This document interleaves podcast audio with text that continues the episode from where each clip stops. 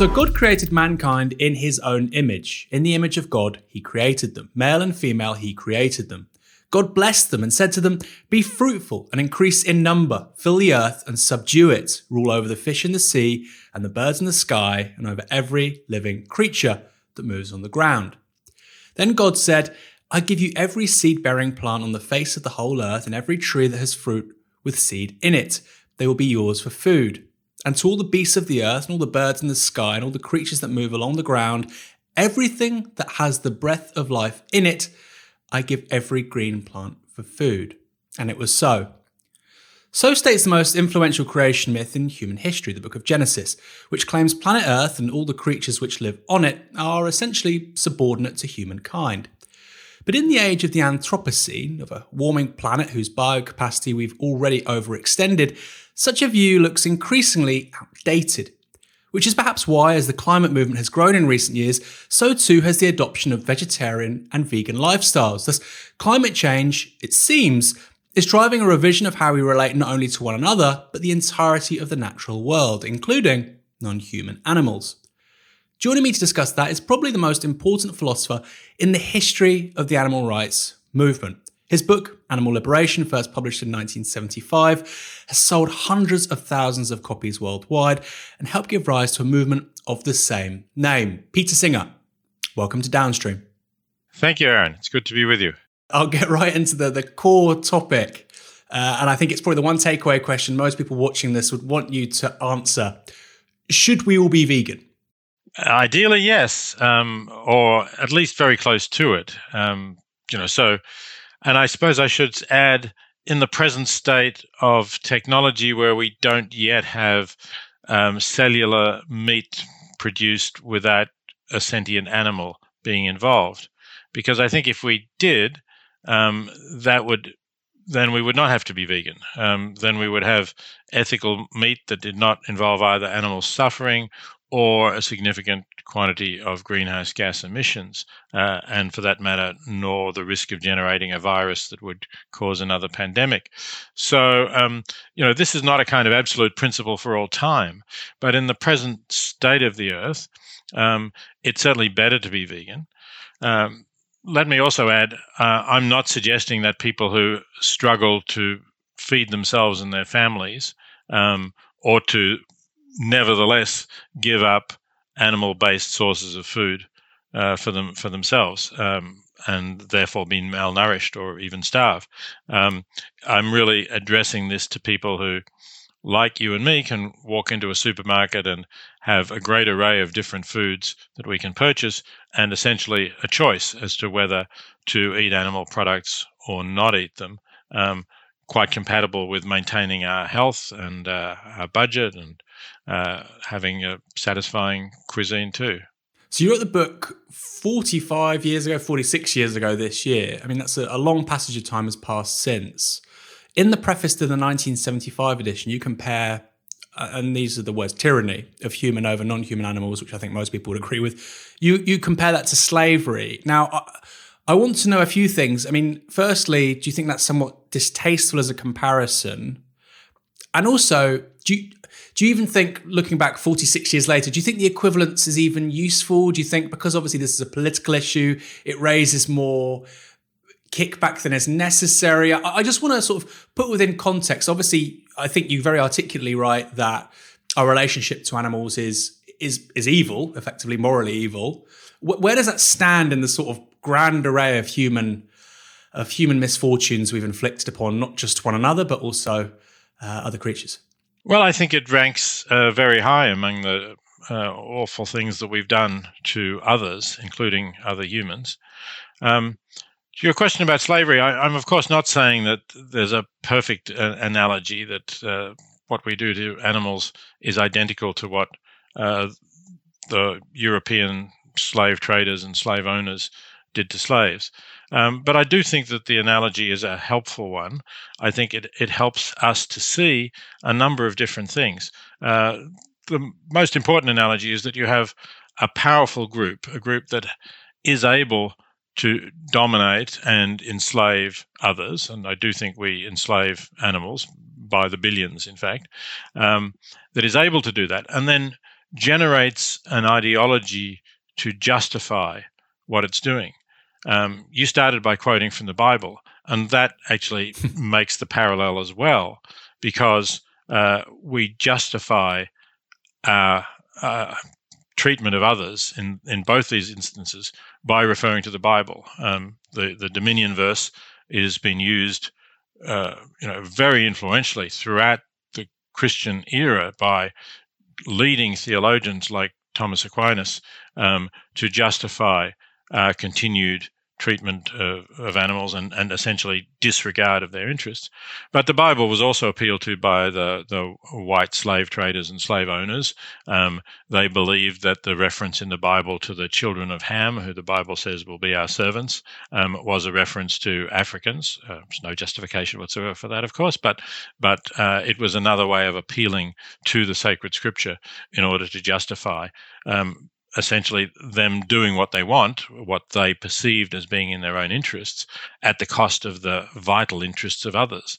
Um, and that was what the slave trade did um, and what slavery did. And, and that's what we're doing in relation to animals.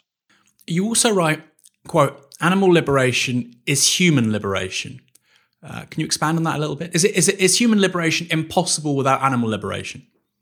Well, yes, I think insofar as we keep uh, a, power relationship that is basically, um, you know, our naked power over them, um, spuriously justified, as I said, by various different kinds of ideologies, um, then I think we are not really being open about how we're relating to the rest of the world and for that matter to other humans as well. I think we need to be more honest about ourselves and uh, not only to be honest and transparent, but actually to change what we're doing so that we treat uh, all beings on this planet in a way that is commensurate with their needs and their interests. And I think uh, if you know if we don't do that to animals, it's less likely that we'll ever really get into that situation in terms of our relations with other humans. And what about pets? Um, I mean, it's kind of touched on in the book. I mean, I read the most recent edition with the Yuval Harari um, introduction. But where, where, do they figure in this? Because I, and I own a dog. Is that morally unjustifiable? Well, strictly speaking, um, I don't think there should be an ownership of uh, non-human animals. So, to that extent, yes. Um, but you could have a companion uh, who was a dog, and you could have a license to keep that dog and look after that dog. And as long as you treat that dog well, um, your license would not be revoked. Uh, I think that would be a, a, reasonable sort of situation. You would essentially be a, a guardian of that dog in the way that uh, somebody might be a guardian of a child or somebody who is intellectually disabled and not able to look after themselves. So yeah, there, there can certainly be relationships, uh, ethical relationships with companion animals. Because some people would say, oh, this is, they have quite a, a reified understanding of nature, which is to say the natural world is something quite distinct from, from human relationships. Um, and it sounds to me that in that in that sort of description of how we may be guardians of dogs or you know sort of companion animals, you, you don't necessarily subscribe to that reified understanding of nature. Probably not. I'm not absolutely sure what you mean by a reified understanding of nature. Yeah, so uh, this, well, for, for, for our audience, the, thingification of nature. So, oh, isn't nature sublime? Even though, of course, particularly here in Britain, you know, what we perceive as, na- as nature has been fabricated by by humans over millennia well, everywhere, of course, but you know, it's, it's, particularly obvious here with all the sort of fields and the hedgerows, etc., etc. That, that, that, that there's that perception of nature, and that's something. For instance, in the climate movement, people think that's nature, and obviously humans shouldn't interact with it. But in the in the case of dogs, we've had relationships with dogs for uh, uh longer than we've had cities, longer than we've had writing, and so some people sort of think, well, the natural state of humankind isn't really to isn't to have domesticated animals, but you don't, you don't seem to think that. I mean, that's just an argument I've come across, for instance, from various anarcho primitivists who would, you know, they have a kind of animist worldview and they don't think that we should exercise this kind of relationship with other animals. They think it's unhealthy, but you don't think that. Uh, so there's two different questions going on here. One is is you know can you decide what is natural and what is not, and that's very difficult. But the other is you know if you have decided that something is natural, does that mean it's good and right? Um, and if you've decided it's unnatural, does that mean it's bad? And I think the answer to those questions are no. Um, things can be natural and bad, and things can be unnatural and good. So uh, the ethical question is not decided at all by deciding whether it's natural for us to have relationships with dogs. It's a really uh, su- superb answer. Um, what's speciesism? Again, just to go back to the second question, you, you say that it's commensurate with, not necessarily commensurate, a good analog to understand what you mean by saying speciesism is, is sexism or racism. Can you explain why? Yeah, but though I've already said that in a way when we were talking about slavery. So I think the analogy is holds uh, with racism of the most blatant kind, as I said, with, for example, slave ownership. Um, and it also holds with sexism, uh, again, of the most blatant kind, of the idea that males are entitled to rule over women um, uh, and, and essentially you know, use women for their convenience and pleasure. And that's the way we think about animals uh, as well. And uh, as I was saying, in, in all three of these cases, you have this dominant group that has power over the others, that uh, finds it convenient or in, enjoyable, wants to use others in certain ways that are inconsistent with the interests of the others, but they justify this to themselves by developing an ideology. And we talked about the biblical justification of both slavery and uh, human dominion over animals. And of course, you can find biblical justifications for sexism as well. You can quote you know, Paul saying that uh, women should basically not speak, just say yay or nay or whatever. Um, you know, there's there's lots of there's there's lots of biblical uh, passages which can be quoted by male chauvinists who want to justify their support for uh, uh male domination over women. The, the response, I suppose, that would come from most people. whether it was relating to sexism or racism, they would say, well, there's something quite unique and special about human beings, about Homo sapiens. And a big part of your argument, not just here, but in other books too, is that there isn't. And that actually the basis of rights, classical utilitarian argument, oh, you can correct me if not. Um, obviously, you know, uh, the, the absence of pain and the, the presence of pleasure or, you know, enjoyment. Do you think that mammals in particular, I mean, those are the animals that we tend to eat, do, do you think that they, they effectively feel pleasure the same as human beings? Um, not in all respects. I mean, um, I feel pleasure when I write a, a, good paper in philosophy, and I've, I've made a powerful, compelling argument. Um, no animal, no non-human animal to the on on this planet anyway. There may be others on other planets. Um, uh, feels that kind of pleasure. So there are various sorts of pleasures that are open to us that are not open to um, animals. No doubt there are some pleasures that are open to animals that are not open to us. You know, flying by means of your own wing power um, is something that we can't do, even if we can hang glide. Or, you know, so so yeah, there, there are different pleasures, and you know, there are certainly different cognitive capacities. Uh, what you said is is not completely correct. What I what I, I do think that the uh, intellectual capacities of humans are, uh, as far as we know, um, unique on this planet. They're probably not unique in the universe, but that's so vast. Uh, what I would say rather is that being a member of the species Homo sapien is not in itself something that gives you rights or privileges that um, members of other species lack because they're not members of the species Homo sapien. That boundary, I think, is the mistake. The idea of making the boundary of the moral community, or the boundary of beings with rights, or the boundaries of beings to whom we owe equal consideration of their interests, making that run absolutely parallel with the boundary of the species Homo sapien has no justification because not all members of the species Homo sapien are superior in those cognitive capacities I mentioned to all members of every other species. Do you think that potentially diminishes, though, the, the, the rights that we give to human beings? Because on an analytical basis, I think most people, I think most people would agree with that. Um, you know, uh, a mature, highly intelligent chimpanzee, like you say, has more cognitive capacities than a six-month-old baby, uh, uh, even maybe than than you know a former president of the United States. But we won't go there. analytically, one can one can agree with that but at the same time, one can say, well, as a sort of basis for moral principles and and an ethics about how to engage with the world, there is a very real danger that with that comes a diminishing of, of human rights because we we have this idea, and you know, yes, in a way, it's a, a secularized understanding of natural rights furnished upon us by God. I think that's a you know that's a, a well chronicled basis upon which secular human rights, you know, where they come from. But at the same time, if you look at the sort of span of human history over the last 250 years, that conceit has been very useful. I mean, do you not think there's a very real danger that by elevating the rights of non-human animals, we might dilute that somewhat? Uh, there's always a danger in, in expanding the moral circle that you'll weaken the power of morality within that group. So, uh, when you had a community of, let's say, 150 people, which um, you know we're told was probably the way humans lived for most of their existence as a species. Um, no doubt you had a tight, cohesive group. Um, and when you then start to include considerations of people who live over the hills in the next valley, um, you know, you might say, well, that's going to weaken the cohesion of, uh, of our society. Um, and you know, you could say the same thing for uh, expanding the circle beyond Europeans, beyond those whites who were engaging in in slavery. Um, no doubt people said, well, you know, you shouldn't be that concerned about Africans. We should be giving priority to our fellow Britons or our fellow Europeans. Uh, so there's there's always that danger.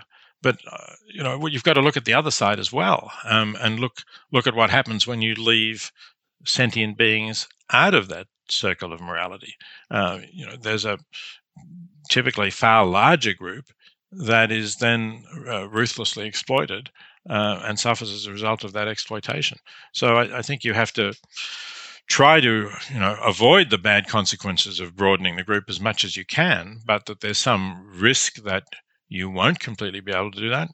I I don't deny that there is some risk. I just think that you you have to do it nevertheless. So in the book, you talk about um, sort of two two egregious ways in which we compromise the rights of non-human animals. One is uh, eating them, uh, and another is animal testing. Um, and, and just sort of going back over the books, it's the first time I'd read it in a in a while. Some of the animal testing is just remarkable, and it's important to say that the examples you cite in this edition are, are really run up to the end of the 1980s. The use of um, beagles by the U.S. military, uh, feeding them TNT, small dose of TNT giving chimpanzees unlimited amounts of cocaine. Uh, do these sorts of tests still go on? I mean, some of them are like, to, for want of a better word, a lot of them are kind of psychotic, you know, um, giving dogs heat stroke, just basically cooking them and finding out at what temperature they, they die. I mean, does that still happen? Uh, I can't say that that particular experiment you just mentioned still happens. Um, as as it happens, I just began at the beginning of this calendar year to start collecting uh, information for a revised edition of Animal Liberation, which I hope to bring out sometime probably next year. Um, and already I've found uh, some experiments that are very disturbing that I'd hoped had stopped. I haven't looked at heat stroke yet. I haven't found heat stroke experiments, but um, there is a series of experiments I talk about in the earlier editions of Animal Liberation called learned helplessness. Um, learned helplessness was an attempt to produce an animal model of depression, um, and it was done by putting animals, for example, dogs were used, but other species as well, um, in a cage where the entire floor could be electrified, and then turning on um, electric shocks so they could not escape. And in you know some of the descriptions are horrendous. They say the animal uh, uh, yelps, uh, runs around, uh, urinates, defecates, tries to escape the shock for um, you know a long time, but but it's getting um, say let's say 60 repeated inescapable shocks over a period of time, and after a while the animal just gives up. Um, it it it can't escape the shock and it just lies on the floor. And then the scientists say, so we've produced an animal model of depression. We call it learned helplessness. Um, now, I had hoped that those experiments were no longer conducted, that I would not find any recent experiments. But that turns out not to be true. Um, the ones I found, admittedly, are not conducted on dogs. Maybe people are more sensitive about what the public reaction would be. They're conducted on on mice and rats. Um, but you know, rice and mice and rats are sentient beings. I'm sure they're mammals. They have nervous systems very like ours, um, and I'm sure that they're suffering in these experiments. Do you, do you think that there's a relationship between, because obviously a lot of this is done by the defense establishment, it's done with a certain understanding of science in mind. Do, do you think, kind of, which obviously has, has exerted many powerful positive consequences in the last few centuries, but also, uh, you know, we, we know, for instance, it's kind of not always been welcome. There's been many egregious kind of, you know, tests on, on, on, on humans and so forth.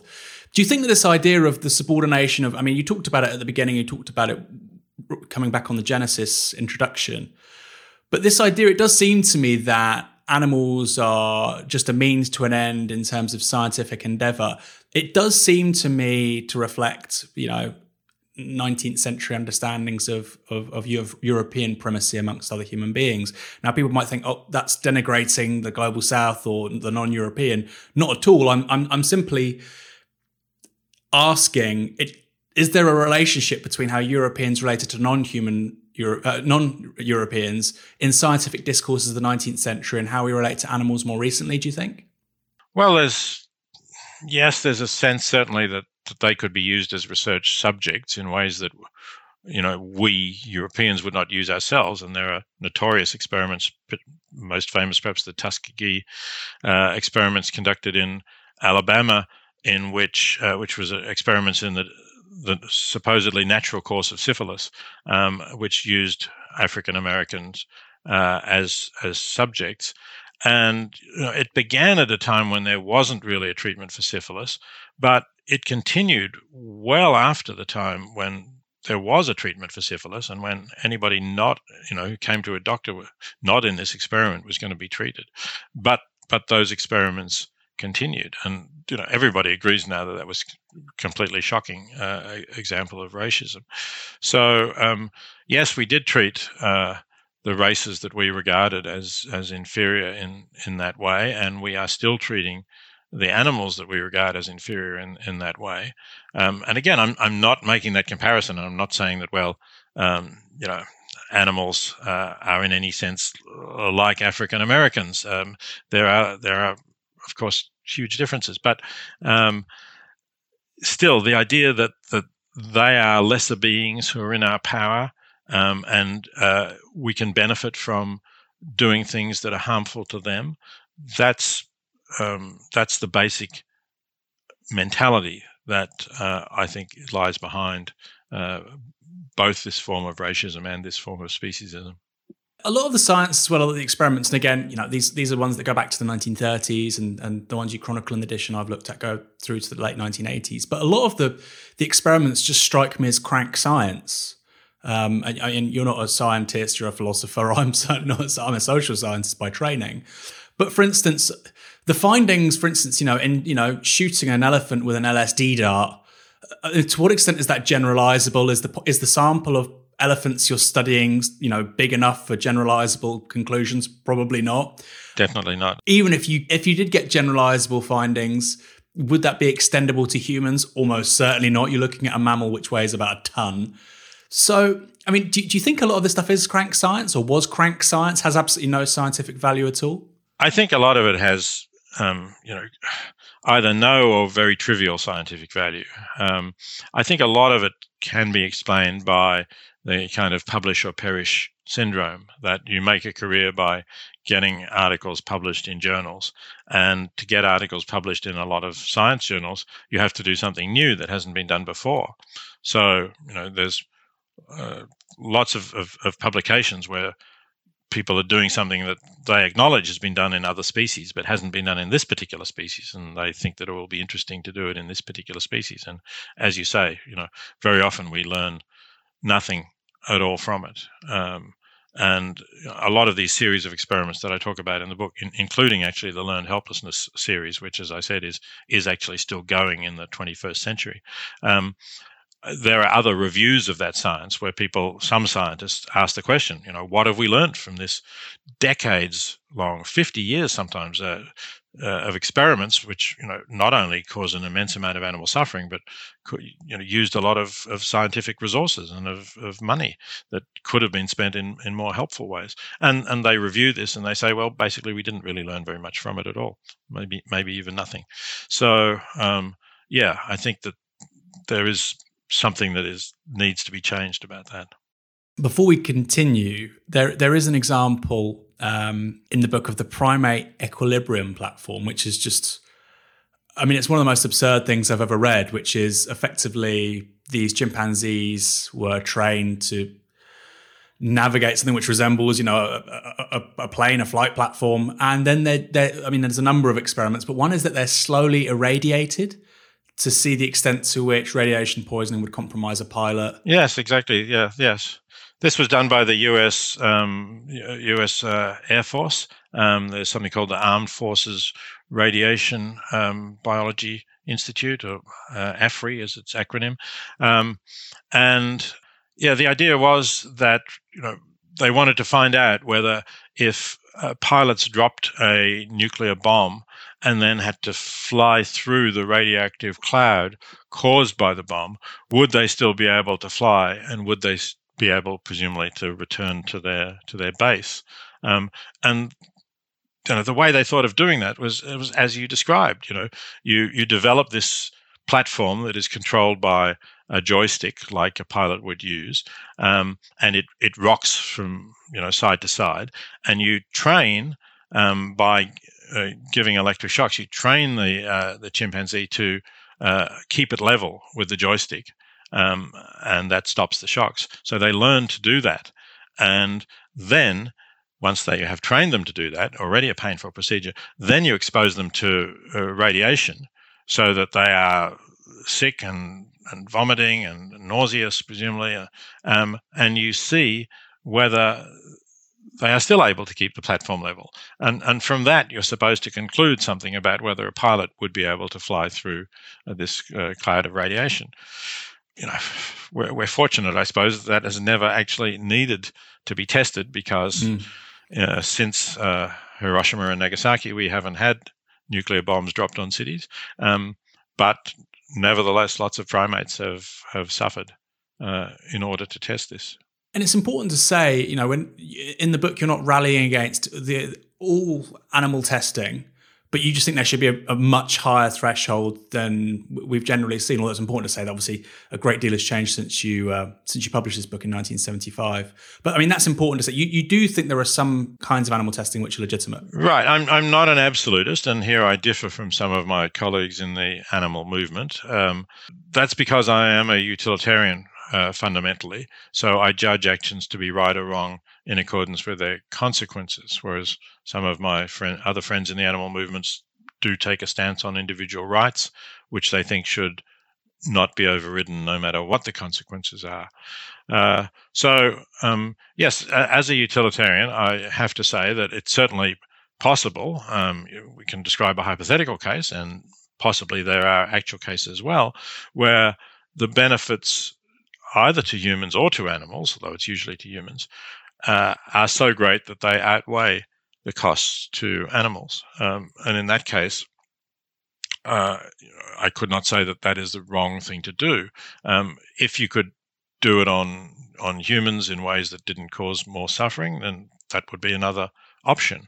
Um, and I think often we we could do that, but but certainly you can imagine situations where we can't do that, and where um, an experiment on a, a, limited number of animals, taking every possible care to minimize any suffering, eliminate it entirely if you can, minimize it if you absolutely can't, um, and, and you know treating them with with that concern.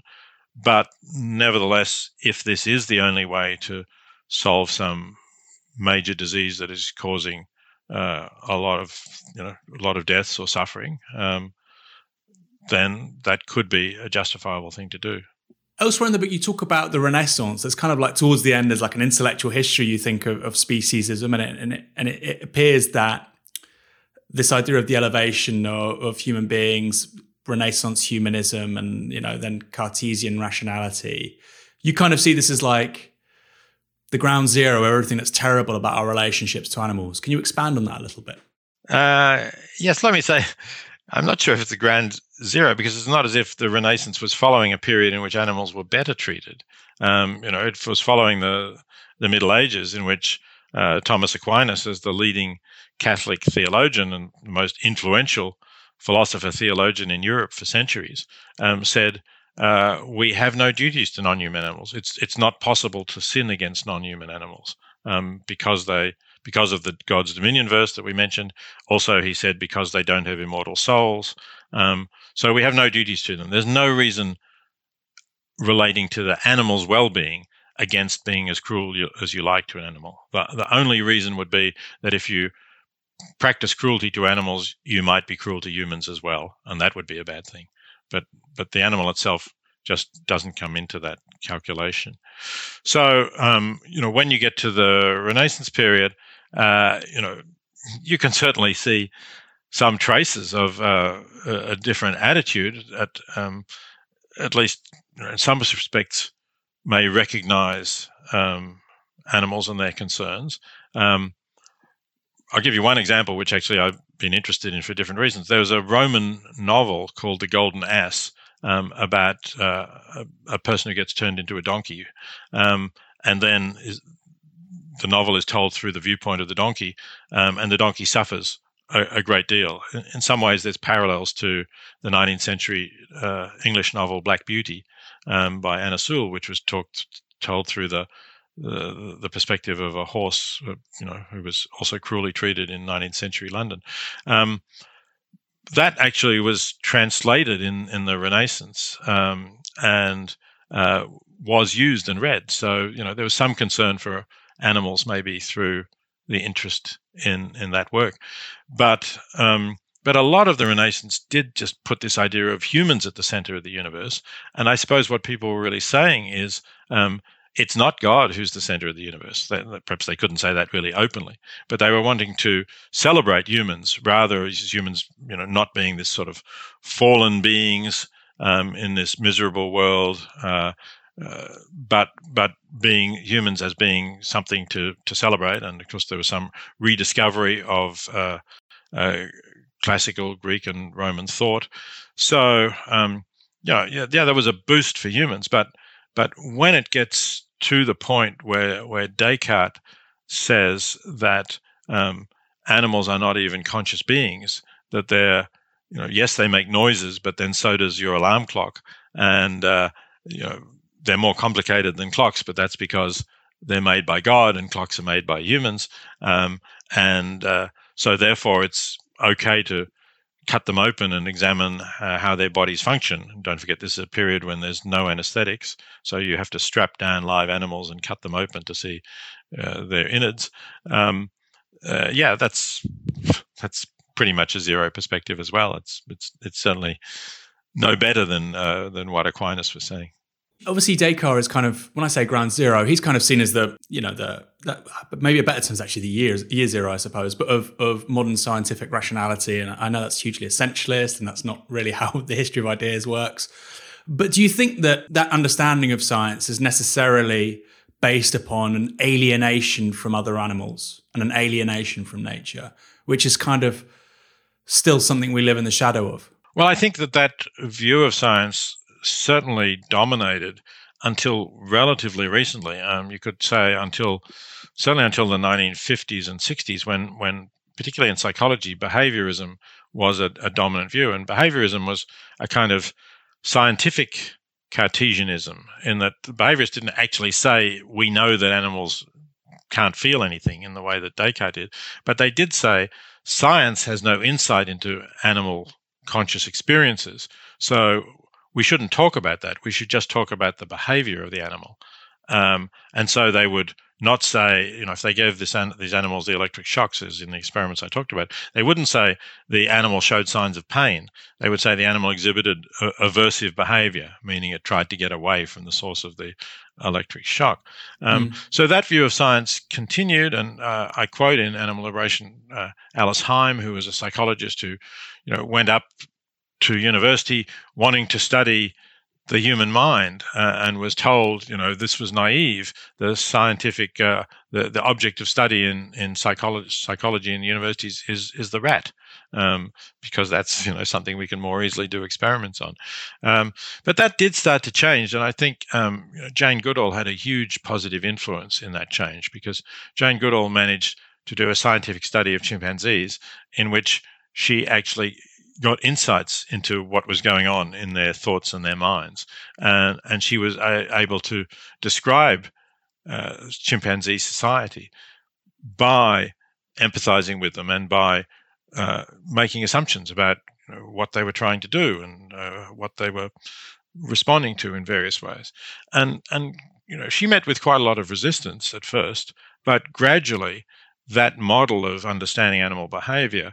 Um, you know, not only then Jane Goodall, but Dian Fossey with the gorillas, uh, Biruté Galdikas with uh, orangutans, um, and others, um, were more empathetic and, and started to open a different window into uh, animal experiences. And I think that that's continued. Uh, and we have to thank those pioneers. And incidentally, I don't think it's an accident that the three scientists I just mentioned were all women um, who, who developed that more empathetic understanding with uh, primates and, and showed that it is good science.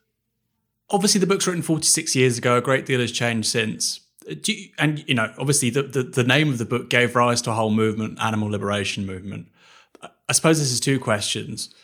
Do you view yourself, and uh, I, you come across as very humble, so I suspect you won't say this is the case. Do you view yourself as the godfather of the animal liberation movement? And when you wrote the book in 1975, did you expect did you expect the kind of progress that's been made since then? Did you expect that to happen more quickly, or are you surprised at how far we've come? Um, so the term godfather is not one that I find particularly congenial. Um, you know, uh, yeah, philosopher who wrote a pioneering text that uh, has been influential, um, I think is a reasonably accurate description. Um, what did I expect at the time? I didn't quite know what to expect, um, but I suppose you know my in my more optimistic moments, I thought the arguments here are so powerful and, and, and so clear that um, people might just read this and then say, this is right. I've got to stop participating in the exploitation of animals. Scientists would stop doing the experiments that we've just been talking about. But on a much larger scale, uh, people would say, I, have got to stop participating in the practices that uh, we're doing that exploit animals. And the foremost practice in terms of numbers by far is uh, raising them and, and killing them for food, especially because already in 1975, uh, a lot of those animals had been put indoors and were being crowded together in factory farms, as they still are today, in conditions that are completely unsuitable. So, as I say, in my more optimistic moments, I hope that this book would trigger uh, a pretty rapid movement um, against uh, what I'm talking about. And to that extent, I've been disappointed. Uh, you know, yes, there has been a movement. Yes, that's good. Yes, there have been some legal reforms in some countries, uh, including across the entire European Union and therefore in the United Kingdom as well, since that was part of the European Union at the time. Um, uh, and those things are good. But, you know, people are still eating factory farmed animals and, and other animals, in fact, at a greater rate than they were in 1975. Um, and that's very disappointing. Uh, you know, we, we need to make uh, a lot more progress. It's pity that we haven't made more rapid progress uh, over those 45 years.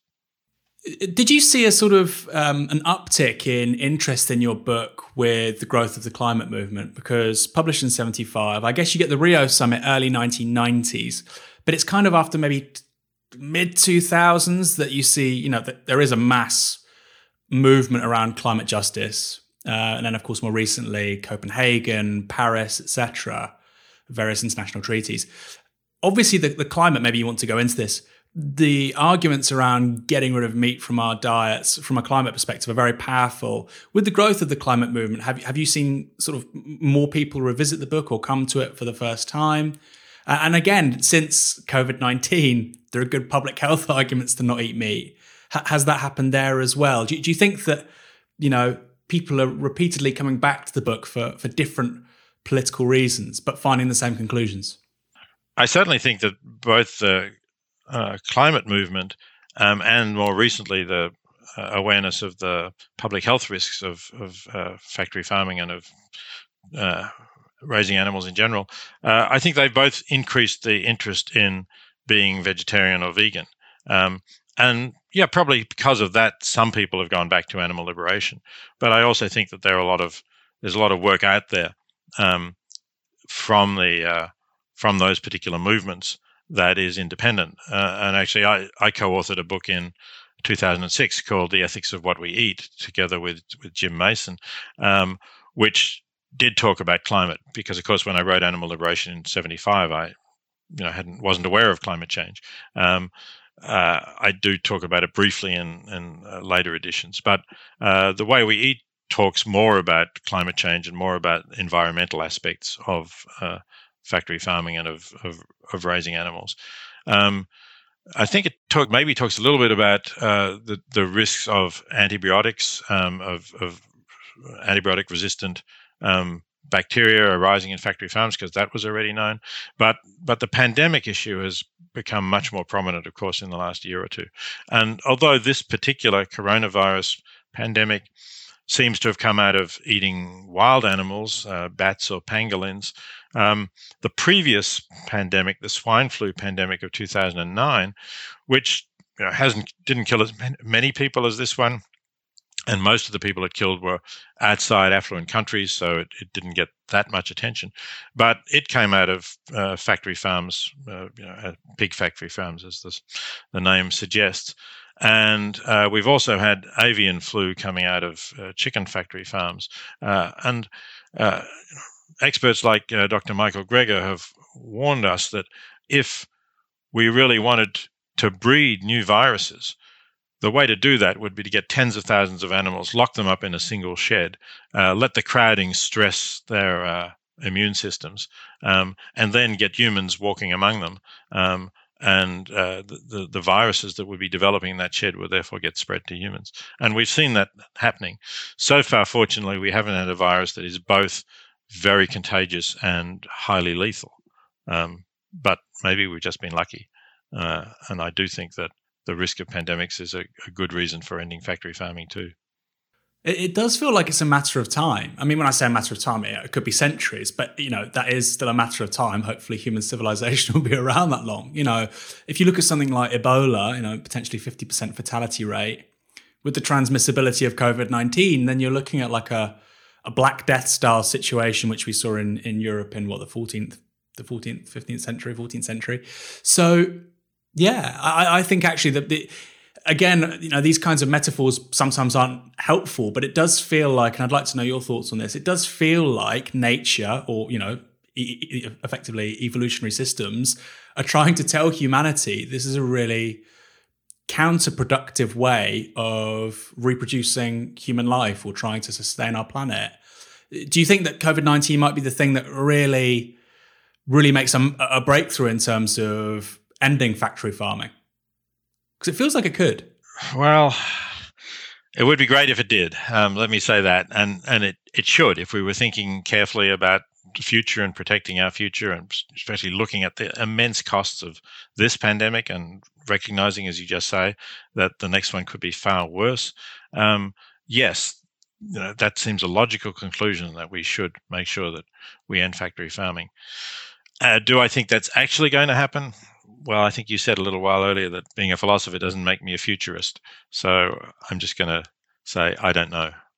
You spoke a little bit earlier about um, cellular agriculture, um, you know, synthetic meat. We we spoke to a CEO of a an agribusiness, Finless Foods, which sort of specializes in one day having tuna without actually killing any tuna fish and, and so on. Do you, do you look at that and, and feel very optimistic for the future? Because obviously, again, you're a philosopher, you're not a technologist, you're not a futurist. And I guess in 1975 or even 15 years ago, the prospect of meat without animals was implausible. Yet it's kind of already here. You know, Singapore legislated late last year for this stuff to be available domestically, I think from 2022. Uh, the US is probably be in 2023. The EU, we don't know because of some some legal protocols and so on but it, it does feel like it's coming on stream in the 2020s. Is, is that an area which makes you optimistic about the future of animal rights, which is, you know, cellular agriculture and so on? I do think that's a very positive trend because I think it will be easier for people to really look and look at what we're doing to animals if they don't feel that that's going to threaten the way they've eaten. And, you know, eating is something pretty central to people's lives. And it turns out something pretty traditional that uh, the majority of people are very reluctant to change, even if, uh, you know, some people do make radical changes. So if they can get something that tastes and feels and cooks um, like meat, and in fact is meat um, nutritionally, and if that can be economically competitive. That's, I think, the main barrier at the moment to get the price down to something comparable to that of meat from animals. But if, if that can happen, then I think it will be much easier for people to um, move away from uh, meat from animals and to recognize that it's a bad thing to make factory farmed animals suffer. And uh, um, we may see the end of factory farm factory, factory farming uh, and animal commercial animal production coming much more quickly because of those technological breakthroughs. Final question. You've had controversy in relation to another book, uh, not Animal Liberation, that you've written, uh, relating to people with disabilities. So, can you sort of just explain? You said earlier you're a utilitarian. How does that figure in terms of how we should treat other human beings with, you know, different cognitive capacities to you or I, for instance, and, and where does that fit in with the sort of the broader view of how we relate to the non-human animal kingdom? Because again, I'll return to this thing that I, I think there are two criticisms of, of your work. One is that you, you could you anthropomorphize animals, which I, I think is a, a stupid criticism. I think it fundamentally doesn't get at what you're saying. But then the second criticism is that you you're like we say you, you're potentially diminishing first the dignity and therefore the rights of, of humans. And I suppose that feeds through, like I say, to the, the criticism that you've had from people um, uh, around disability activism and so on. You know, again, reflecting on your work, you know, we're looking back now with the advantage of, of decades of hindsight. Do you think there's anything in that, or, or what would your response to them be? So, firstly, just let me say, because a lot of people have no idea what I've written about people with disability. Um, I believe that uh, any uh, you know, anyone with a disability uh, ought to be given the the best possible life that they can, and I think society ought to do as much as it can with people who are able to be part of a normal society, to to give them access to normal society, to um, facilitate their full participation in society. I think it's wrong to discriminate against people with disabilities in areas like uh, employment or housing or uh, education. Um, it's nothing to do with that that um, my views of evoked criticism. Um, my views are, are, really to do with um, essentially with whether parents of children born with severe disabilities and, and with poor prognoses um, should have the option of um, ensuring that those children do not live, that they die rapidly and humanely. Um, now, this is not so far from things that society or, already accepts in, in two different ways. One of them is um, many of these same people who criticize what I say about people with disability will defend the right of a pregnant woman to uh, end her pregnancy. Um, and that will include to end her pregnancy if she has a diagnosis that the child has a disability. Um, and that indicates the same kind of ad- view that I'm that I'm advocating. It's just that uh, where they would say the pregnant woman has this right, I would say, and so do the parents immediately after birth, when the child is obviously unable to be consulted in any way, and when they're acting on uh, good information, which may include not just the advice of the doctor, but should include, for example, advice from organizations of parents with uh, children with that disability, or if the disability is one that is not uh, profound cognitive disability, of people with that disability themselves. Um, so, uh, you know, that's one way in which, as I say, what I'm saying is, is not that different from what's already happening. A second way is that um, in every intensive care hospital that deals with newborn infants in the affluent world, doctors will consult parents on whether to continue life support for infants with severe disability. And uh, often they will say to the parents, you know, if you think we should withdraw the respirator, your child, um, because of this prognosis, we will do that. sometimes they will even encourage the parents to do that, um, knowing, of course, that if they withdraw the respirator, the child will die because the child is too young to breathe unaided. Um, so that's also a decision that is made on the basis of saying it's better that this child should not live than the child should live with this um, very severe disability that the child will have. So, if people want to criticize me for my attitudes and disability uh, about disability, which is merely a proposal, right? There, there isn't.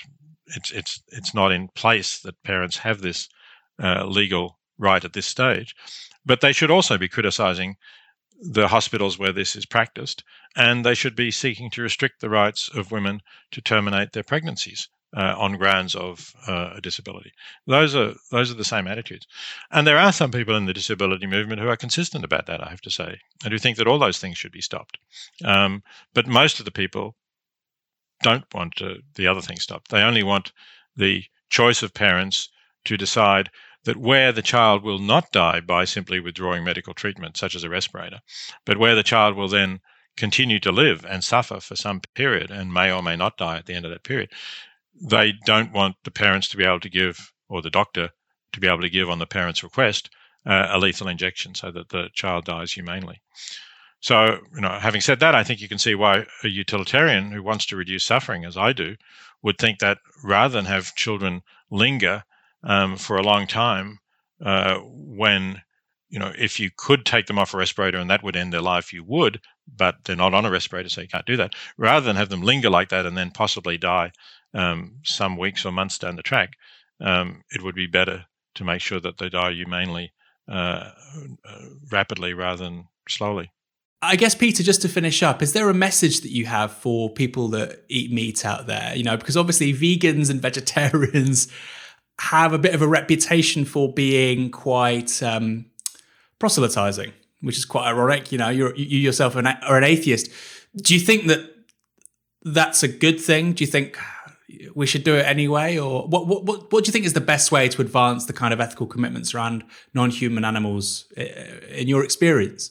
Um, you know, look, I don't really proselytize when I'm face to face with people over the table. Um, but if they ask me why I'm not eating meat, um, and, you know, if they haven't heard of animal liberation or anything like that, they don't know me very well. Um, uh, certainly, I, will I'll tell them then that I, you know, I'll tell them what the meat, what it involves in terms of animal suffering. Um, I'll also, of course, talk. We, we didn't get into climate change, but I'll talk about the greenhouse gas emissions involved in uh, the animal industry. Um, and we can also talk about public health risks, of which uh, you know the pandemic is um, an example, or the next pandemic may be an example. Previous pandemics certainly have come from factory farms. So um, I think there's a range of strong reasons for uh, not eating meat and for getting you know reasonably close to to, to being vegan. I, I put it that way because I recognize that for you know some people those those are difficult decisions, and I think what's what's really important is that people take a first step. And uh, actually, you know, I did that myself. Um, it's now more than 50 years ago that uh, my wife and I became vegetarians. Took a lot longer to think about the other animal products. But we didn't even do that at first. The first step we took was to say we're not going to buy factory farm products. Um, and that lasted maybe a month or so. And then we thought, well, you know, there's there's various other problems, and cruelties with non-factory farmed animals as well. And we were starting to develop an interest in cooking other dishes, and we were feeling good on that uh, what we're eating. So it, it, wasn't very long before we moved to being uh, vegetarian anyway, if, if, not vegan. So um, you know, I would say take that first step, uh, eliminate factory farm products from your diet. I think that's really completely indefensible, and anybody who looks at what happens to animals in factory farms should see that that's indefensible. Um, and then, you know, make your own decisions after that point. See where you get to in the end. Thanks, Peter. I found that such a useful interview. We don't often talk to philosophers here on Novara Media, uh, but I think it's a really great way to stress test various arguments. And I have to say, in the case of vegetarianism in particular, and it's something I write about in Fully Automated Luxury Communism, climate change and COVID 19 have made those arguments stronger than ever. So I think a really timely and important conversation. If you want to see more interviews and conversations that cover the big questions of the 21st century, whether it's climate change or pandemics or automation, inequality, racism, I could go on, but I don't want to depress you too much. why not make a one-off payment to Novara Media or even a rolling subscription? Go to novaramedia.com forward slash support and help us grow and find a ever bigger audience. And it's important to say, we don't just talk about the problems and the challenges and the crises of Novara Media, but also often the opportunities and the possibilities. And I don't want to weigh you down with all the bad news and pessimism that's going around lately, but Novara Media's done quite well. We've managed to grow, and that's all because of you, the kind generosity of our supporters. So if you want to join those guys, if you want to be part of this movement to create a better media for different politics, go to novaramedia.com forward slash support.